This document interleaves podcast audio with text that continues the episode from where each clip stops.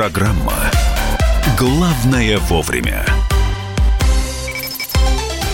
Здравствуйте, друзья. Программа «Главное вовремя». 1 октября, второй осенний месяц наступил, с чем мы вас и поздравляем. Хотя сегодня в Москве ожидается до плюс 17. Да уже как-то прям прекрасно по поводу температуры. Здравствуйте. И не очень прекрасно по поводу самой погоды, потому что пасмурно, и вот то, то есть дождик, то нету. Мария Бачинина. И Михаил Антонов. Итак, э, начинаем обсуждать сегодня вместе с вами темы. Вы можете присоединяться к нам 8967 200 ровно 9702. Это сообщение на Вайбер и на WhatsApp 8967 200 200 ровно 9702. Есть телефон прямого эфира. 8 800 200 ровно 9702. А на нашей странице в Ютьюбе, а наша страница это радио «Комсомольская правда», вот прямо набираете в Ютьюбе, можно подписаться и увидеть все, что происходит в эфире, а также общаться в чате э, Ютьюба.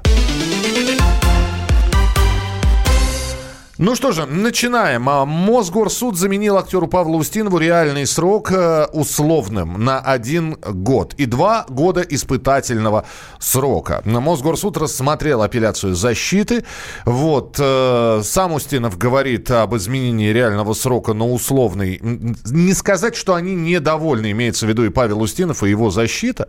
А, а с другой стороны, ну как недовольны? Они считают, что Павел не совершал преступление. Да, и намерен добиваться оправдательного приговора. Но Мосгорсуд, э, давая пресс-конференцию, не ограничился заявлением о том, что вот э, условно и всего хорошего, а сказали о том, что, на их взгляд, э, происходила травля судьи, который вынес приговор Павлу Устинову, первый приговор, три с половиной года.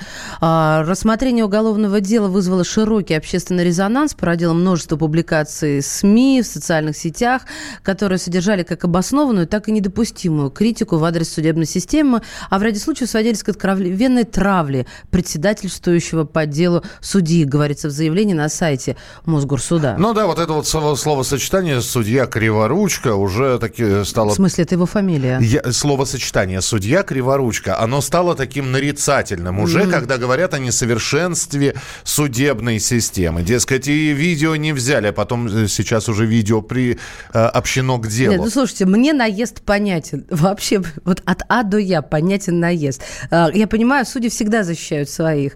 Но, ребят, ну не надо пачкаться. М?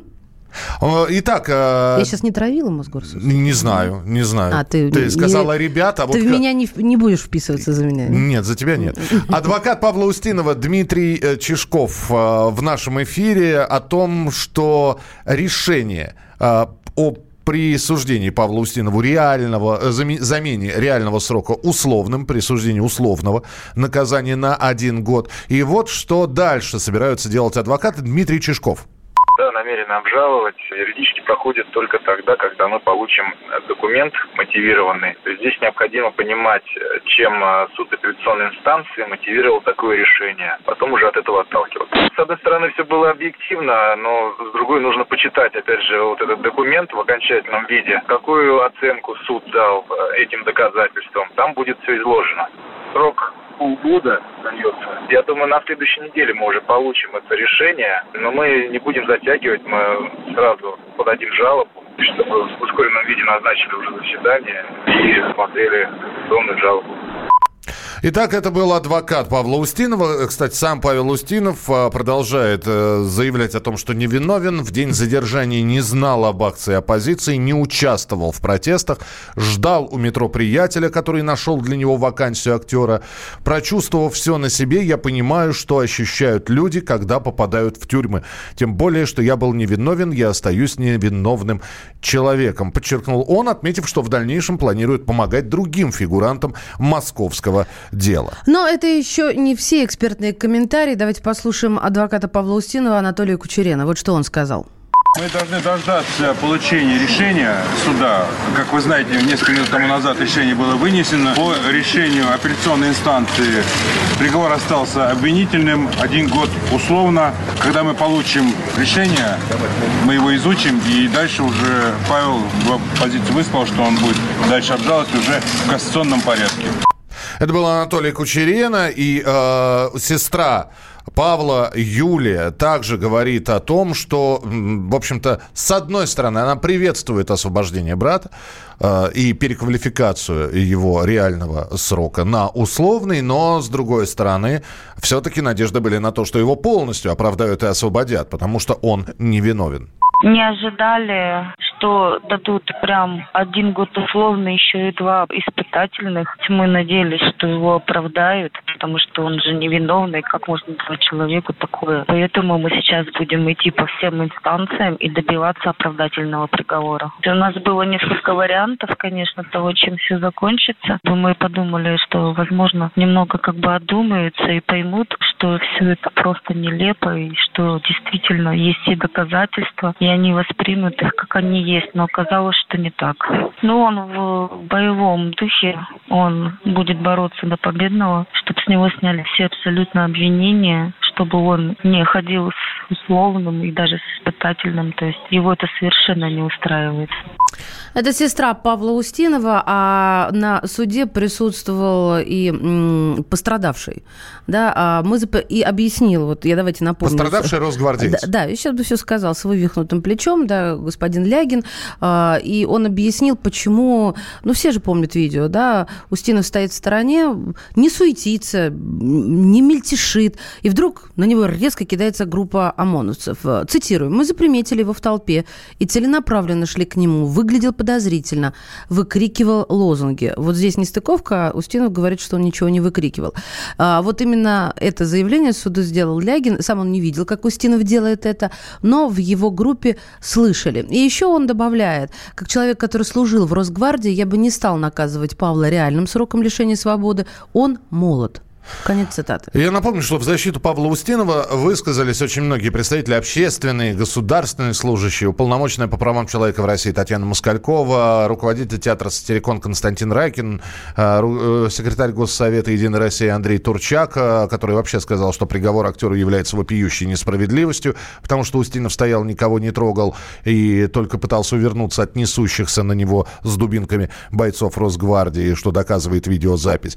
Даже глава Росгвардии Виктор Золотов посчитал приговор Устинову излишне суровым. По его мнению, актеру можно было назначить условный срок. А мы знаем, как господин Золотов умеет быть суровым. Мы напомним, что Мосгорсуд изменил на условный приговор актеру Устинову, который был осужден за применение насилия к бойцу ОМОН во время протестных митингов в столице. И еще раз, защита намерена добиваться оправдательного приговора. Ну что же, э, я так понимаю, что сама эта история еще не заканчивается. Хотя очень многие говорят, что э, ну, э, Павел, Павел Устинов теперь дома, он выпущен. Единственное, у него вот этот вот условный срок с испытательным сроком. А, помимо всего прочего, говорят, что все закончилось, когда говорят про митинги. Митинговая активность сошла на нет. Сказали некоторые, а я напомню, что в эти выходные проходил очередной митинг на проспекте Сахарова, э, разрешенный митинг, э, по одним данным, до 20 тысяч человек собралось. Кто-то говорит меньше, кто-то говорит больше, до 25 тысяч человек. Но очень многие эксперты сейчас заявляют, что что хватит, помитинговали, осень наступила. Вот. И, э, кстати, объяснение такое, что, дескать, лето, вот, э, свободного времени, в том числе у молодых людей, было много. Вот они и митинговали чуть ли не через день. А сейчас наступила осень, учеба, и вся вот эта вот митинговая это кто так говорит? Это говорят некоторые эксперты, которые э, ведут свои телеграм-каналы. Ответ неверно. Знаешь, как надо было да. отвечать? Так говорят люди, которым так выгодно говорить. И это мнение, а существует еще другое мнение. Да? Ну, посмотрим, как будут развиваться события. Подождите, но э, у тебя другое мнение, да? Нет, я придерживаюсь нейтральной точки зрения. Как журналист я наблюдаю со стороны и комментирую. А давайте мы сейчас просто запустим систему голосования э, в нашем эфире, и у вас будет, ну, 4 минуты для того, чтобы высказать высказать свое мнение. Понимаю, что в системе голосования полутонов нет, у нас либо да, либо нет, но тем не менее. Голосуйте 6376519. Э, протесты, э, протесты внутренние, митинговые настроения, они сохранились. И будет и дальше это все развиваться, и более того, нарастать, как снежный ком. В общем, это только и, и цветочки. Ягодки еще впереди. 6376519. 6376518, да все уже прошло. Вышли уже, покричали, то, сначала про выборы допускай, теперь про вот э, Устинова и других отпускай. Ну и хватит. 637-6518. Итак, э, протестная активность, она в России сохраняется, по вашему мнению, 637-6519 не сохраняется. В общем, все сошло на нет, перекипело все. 637-6518. Код Москвы 495. Э, если есть что-то по поводу э, комментариев, пожалуйста, 8 9 6 7 200 ровно 9702. Э, что вы пишете? Устинов невиновен, надо сажать росгвардейцев за лжесвидетельство и нападение на человека, криворучку уволить. Это Сергей из Краснодара. Выглядел подозрительно, это цитирует, а дальше комментирует и сажай кого хочешь. Ну, да. Видимо, да. Судя по тому, как решают у нас суды, Навальный себе уже лет на 15 наговорил в Ютьюбе. Суды у нас сила, слушают пожелания э, начальника Росгвардии. 8967 200 ровно 9702. Итак, протестная активность еще сохранилась. Все будет продолжаться, по вашему мнению. 6376519. Все сошло на нет, и мы видим остатки былой роскоши. 6376518, код Москвы 495. Итоги голосования голосование уже через несколько минут. У вас есть э, две минуты для того, чтобы выбрать, за какой вариант ответа вы отдадите свой голос. А мы продолжим. Оставайтесь с нами. Главное вовремя.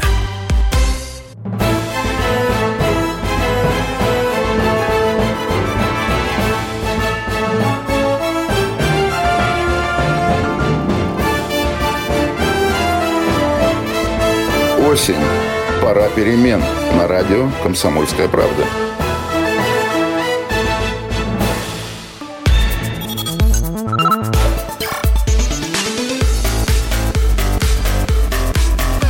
Программа «Главное вовремя».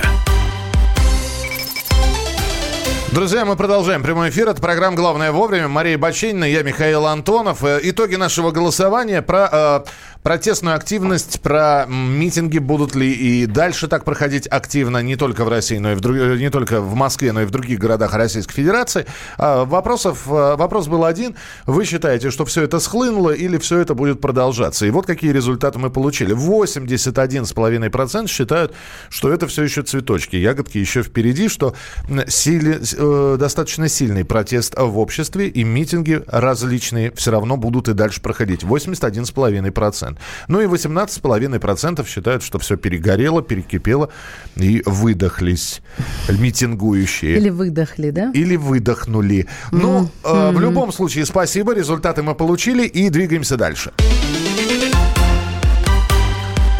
Начало нового месяца, 1 октября, сегодня на календаре, в огромное количество изменений в законах, в правилах, э, там повышается... Балконный набор я это называю. Слушай, балконный набор – это тема, конечно, для обсуждений. Курить на балконе, курить на балконе и прочее, прочее. Но там не одна эта тема. Давайте мы вам напомним, э, какие изменения в законах и правилах вступают в силу с 1 октября 2019 Справка.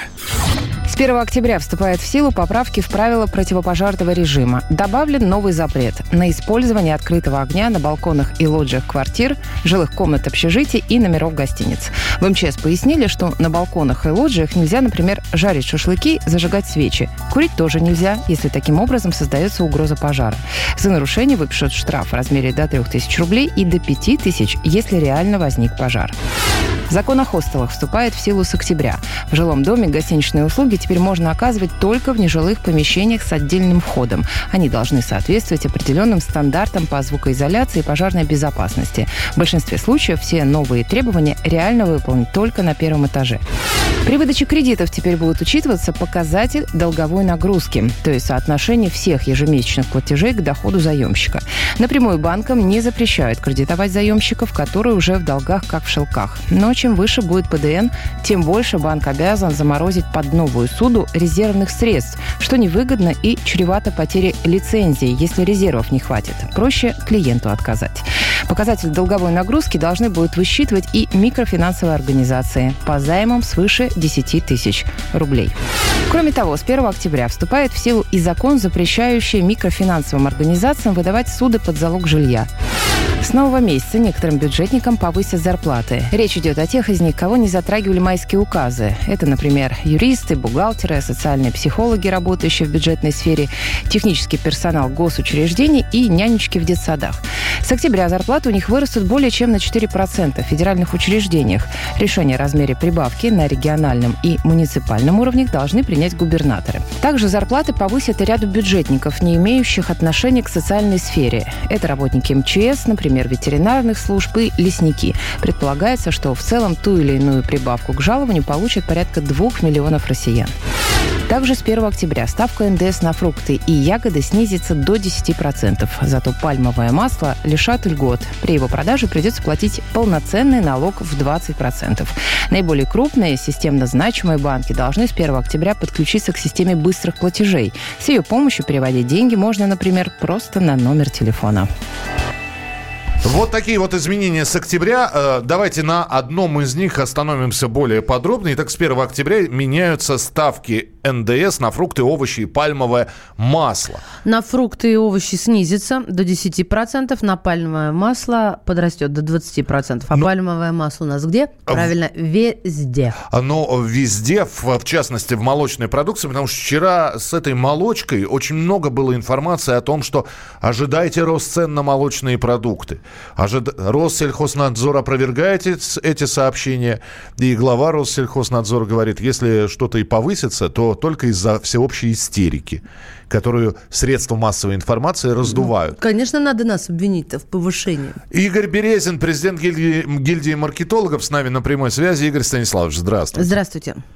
Добрый день. Добрый. А, когда мы говорим о, о том, что меняются ставки НДС, и, а, ну, понятно, что, скорее всего, сезонное снижение на фрукты и на овощи, но когда повышается ставка ндс, это, естественно, влечет за собой повышение стоимости продукта. Или не всегда?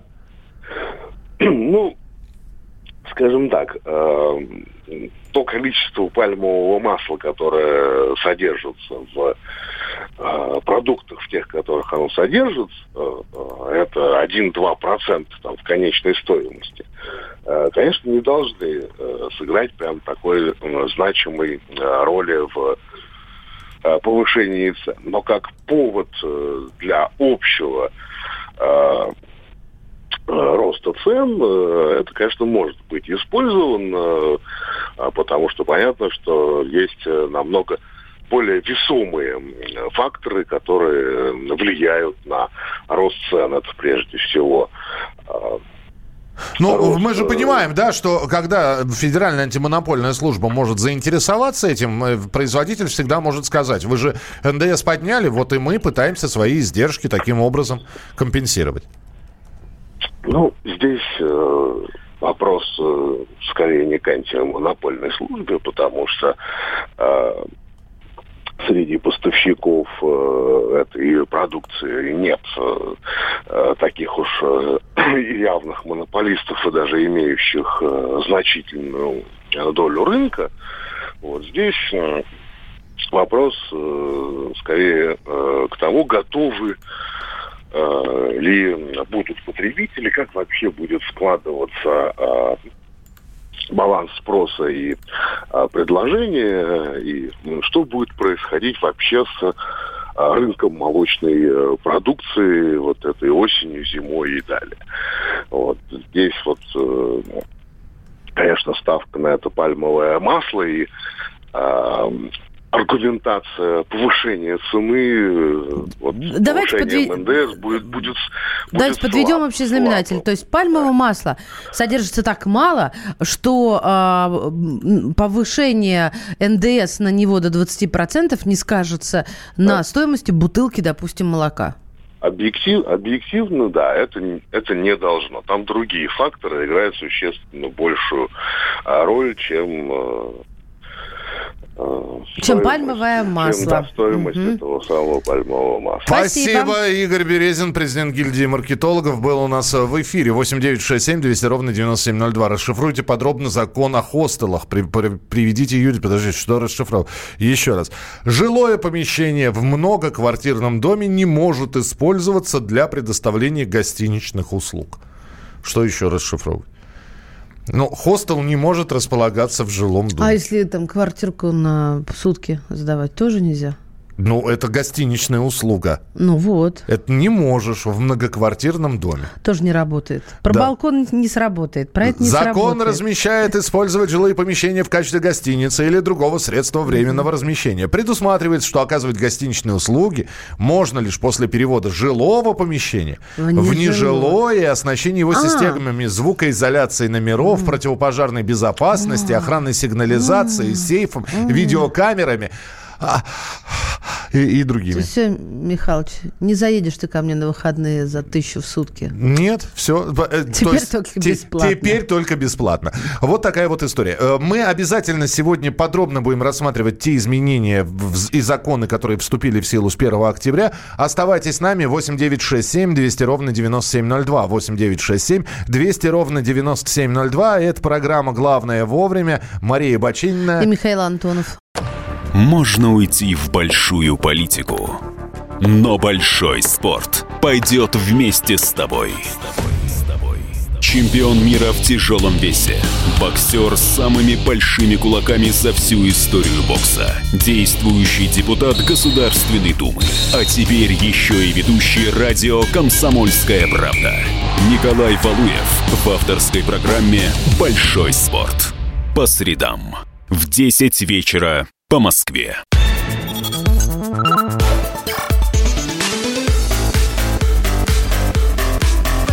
Программа «Главное вовремя». Прямой эфир на радио «Комсомольская правда». Программа «Главное вовремя». Мария Бачинина. И Михаил Антонов. Здравствуйте. А можете ли вы четко ответить на вопрос, опять же, да или нет, э, нужно ли бороться с антипрививочниками? Это такой риторический вопрос. Э, если немножко перенести его в другую плоскость, нужно ли бороться с вегетарианцами?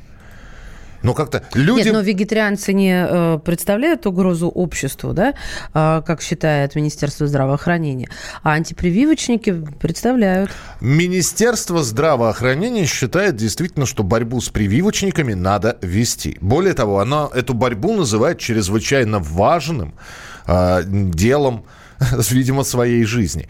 Не просто с антипрививочниками, с антипрививочным лобби. В ведомстве назвали опасным даже не полный отказ от прививок, а только отчасти.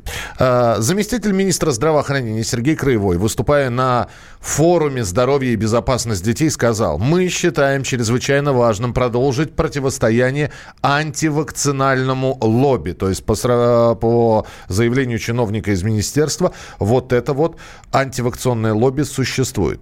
Ну и э, еще весной говорили о том, что Минздрав планирует привлекать к административной ответственности врачей и СМИ за призывы к отказу от вакцинации. Сейчас ведомство готовит соответствующие законопроекты. Вы сейчас услышите мнение абсолютно разных людей. Ваше мнение 8 9 6 7 200 ровно 9702, 8 9 6 7 200 ровно 9702, но перед этим снова голосование. Снова голосование, которое мы хотим запустить в прямом эфире. Голосуйте. Вопросы два и очень простых. Первый. Да, с антипрививочниками и лобби антипрививочным надо бороться. 637-6519. 637-6519. Вы считаете, что с этим надо бороться. 637-6518. Слушайте, ну, не хотят, это их жизнь. Не хотят, ну пусть не делают. У них будут трудности потом с приемом на работу и прочее, прочее. Но это их жизнь. Не надо с ними бороться. Естественный отбор 637-6518. Итак, надо бороться. 637-6519. Не надо бороться. Пусть живут как хотят. 637-6518. Код Москвы 495. Ну и прежде чем, а, хотя нет, во время вашего голосования, давайте, а, и прежде чем услышать э, противоположные точки, точки зрения, я, я могу рассказать, как с этим обстоят дела в других странах. Да. Вот такой список приготовила.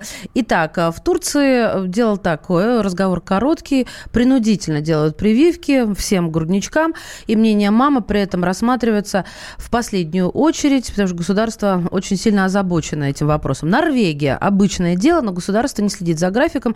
Тут э, принимают решения сами родители.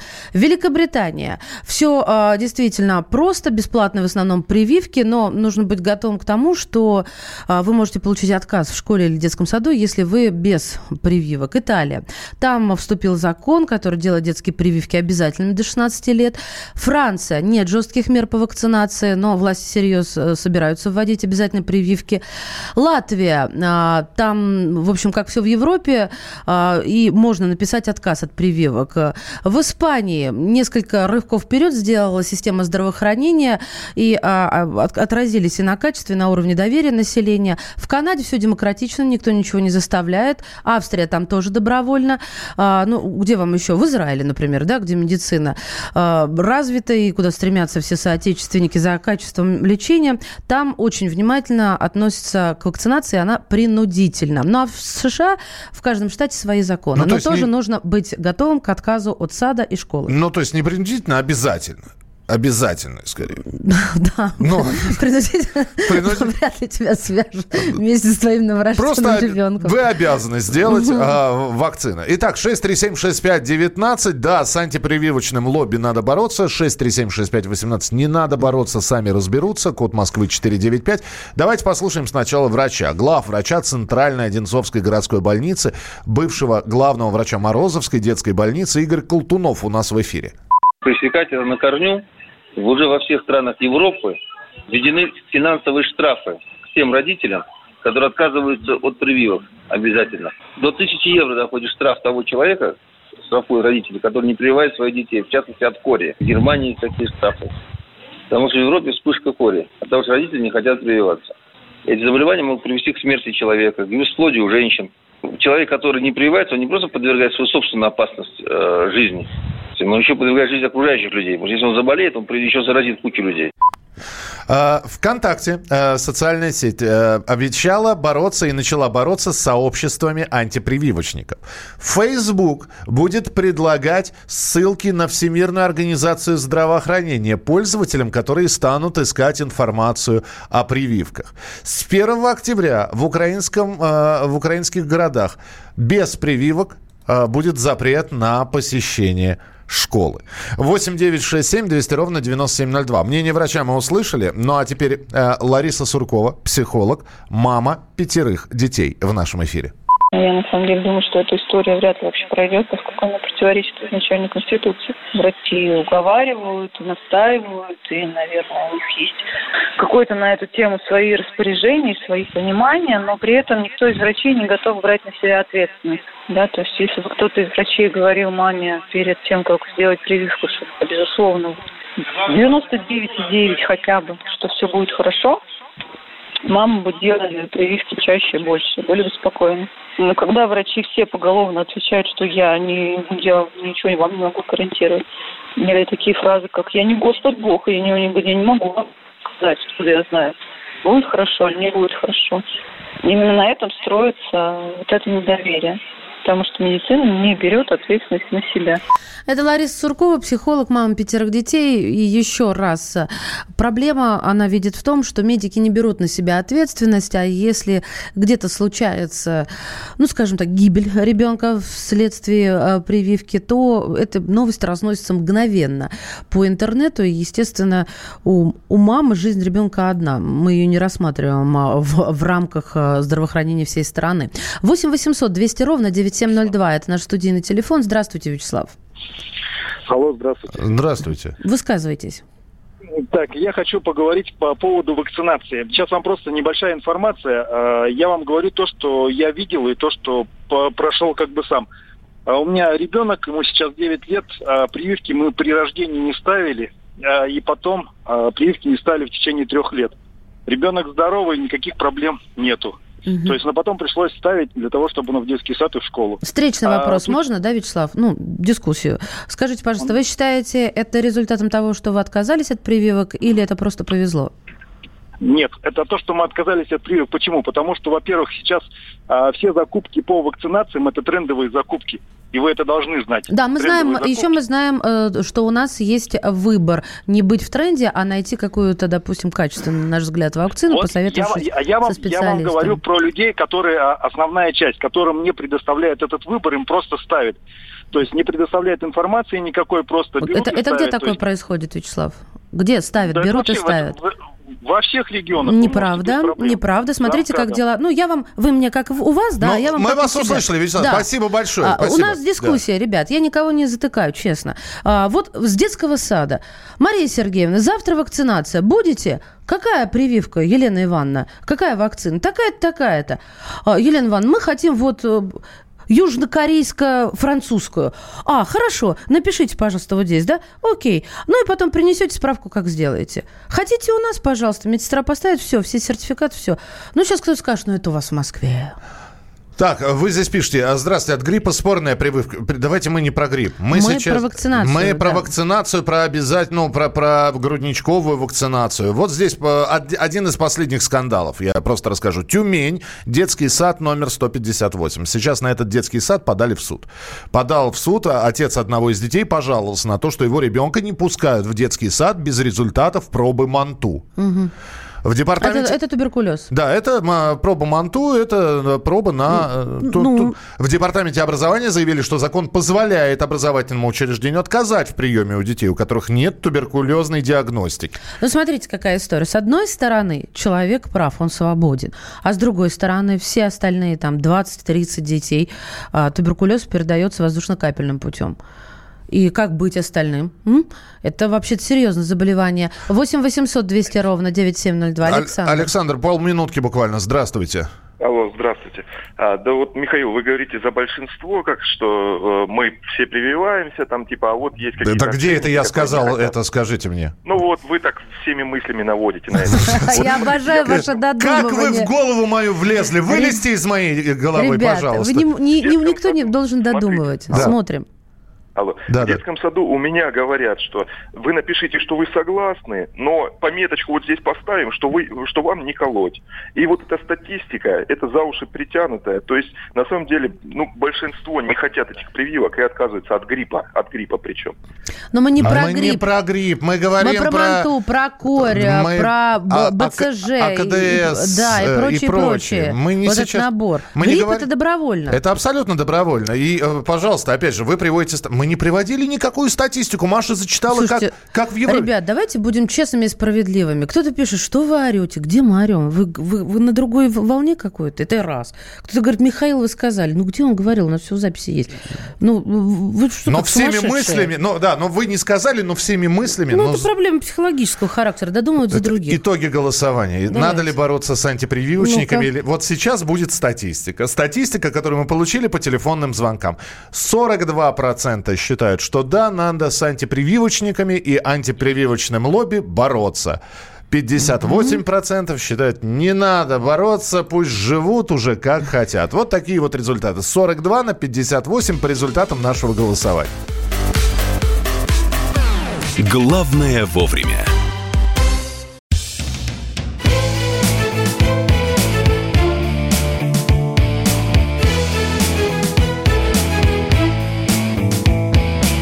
Цвет настроения. Осень. На радио «Комсомольская правда».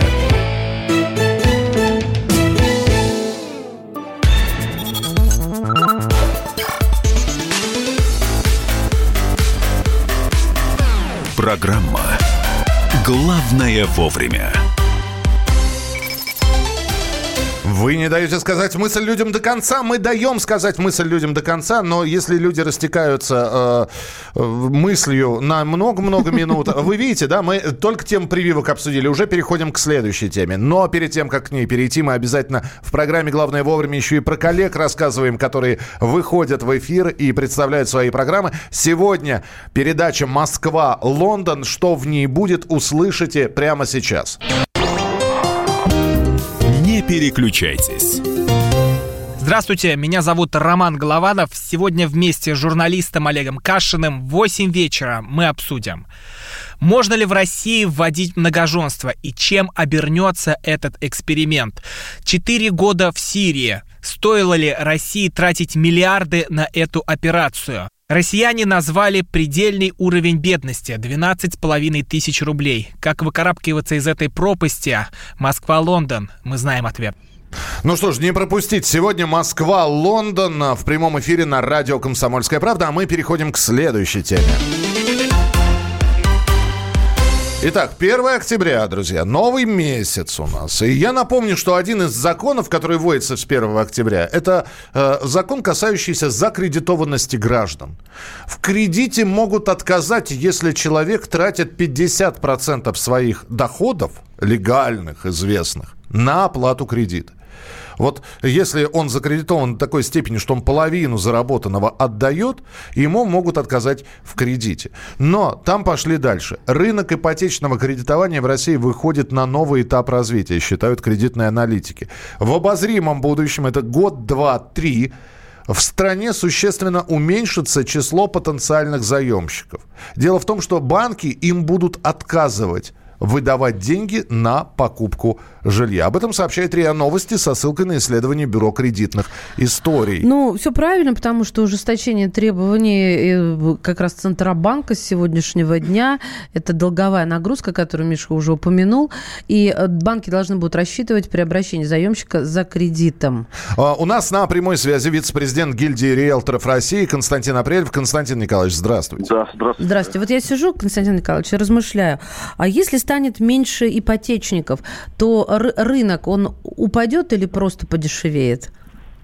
Я пальцы скрестила, ну, давайте. Давайте так, надо понимать следующее, что э, у нас есть и другие инструменты регулирования объемов выдачи ипотеки, которыми, кстати, э, Центробанк очень эффективно пользуется, например, снижение ставки по ипотеке. И таким образом, если, например, одновременно э, уменьшать объем который должен быть обеспечен по возврату кредита, э, там, например, до уров- на уровне 30% вместо 50%, которые сегодня, скажем, существуют, э, то еще параллельно при этом снижать ипотечную ставку, то мы получим тех же самых заемщиков, а только платить они будут дешевле, меньше, и, соответственно, с моей точки зрения, будет меньше рисков. Ну, подождите, подождите. Вот, все, опять же, э, на, накануне пришло сообщение, стало известно, что Сбербанк снижает ипотечную ставку, и это такой еще и призыв ко всем остальным банкам. Ребята, снижайте ипотечную ставку, и тогда ипотеку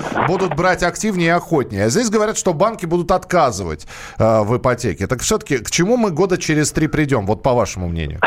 Я думаю, что мы придем к снижению ставки и к увеличению надежности кредитно-финансовой системы, потому что а, когда, уменьш... Э, когда слишком большой объем ежемесячных выплат у наших граждан, это непомерная нагрузка, и на самом деле это не очень хорошая история, потому что люди сами загоняют себя в определенную яму. Поэтому действия Центробанка, они направлены на стабилизацию, с моей точки зрения, финансового рынка и рынка кредит, кредитования населения, повышение прозрачности его. Но, безусловно, если этот механизм э, вдруг будет разбалансирован, тогда может произойти то, о чем вы говорите.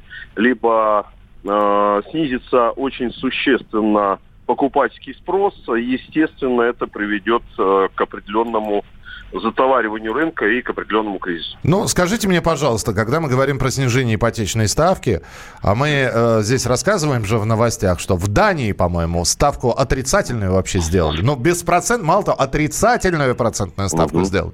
А в других, э, Чехию приводят пример, 2% ипотечное кредитование. У нас до каких может снизиться показателей Ставка по ипотечному кредиту. Ну, мое глубокое убеждение, что здесь э, нужно тоже действовать достаточно осторожно. Дело в том, что если очень сильно а, понизить ставку, это может как раз привести вот к тому, что цены существенно могут вырасти.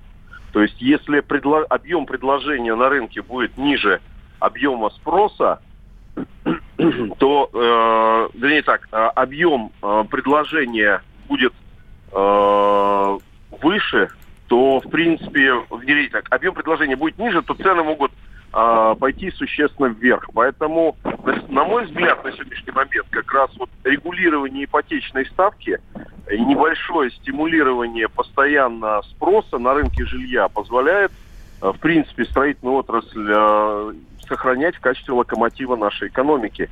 И пока этот инструмент э, может работать, а у нас запас прочности у процентной ставки очень высокий, я думаю, что, в принципе, все, все будет хорошо.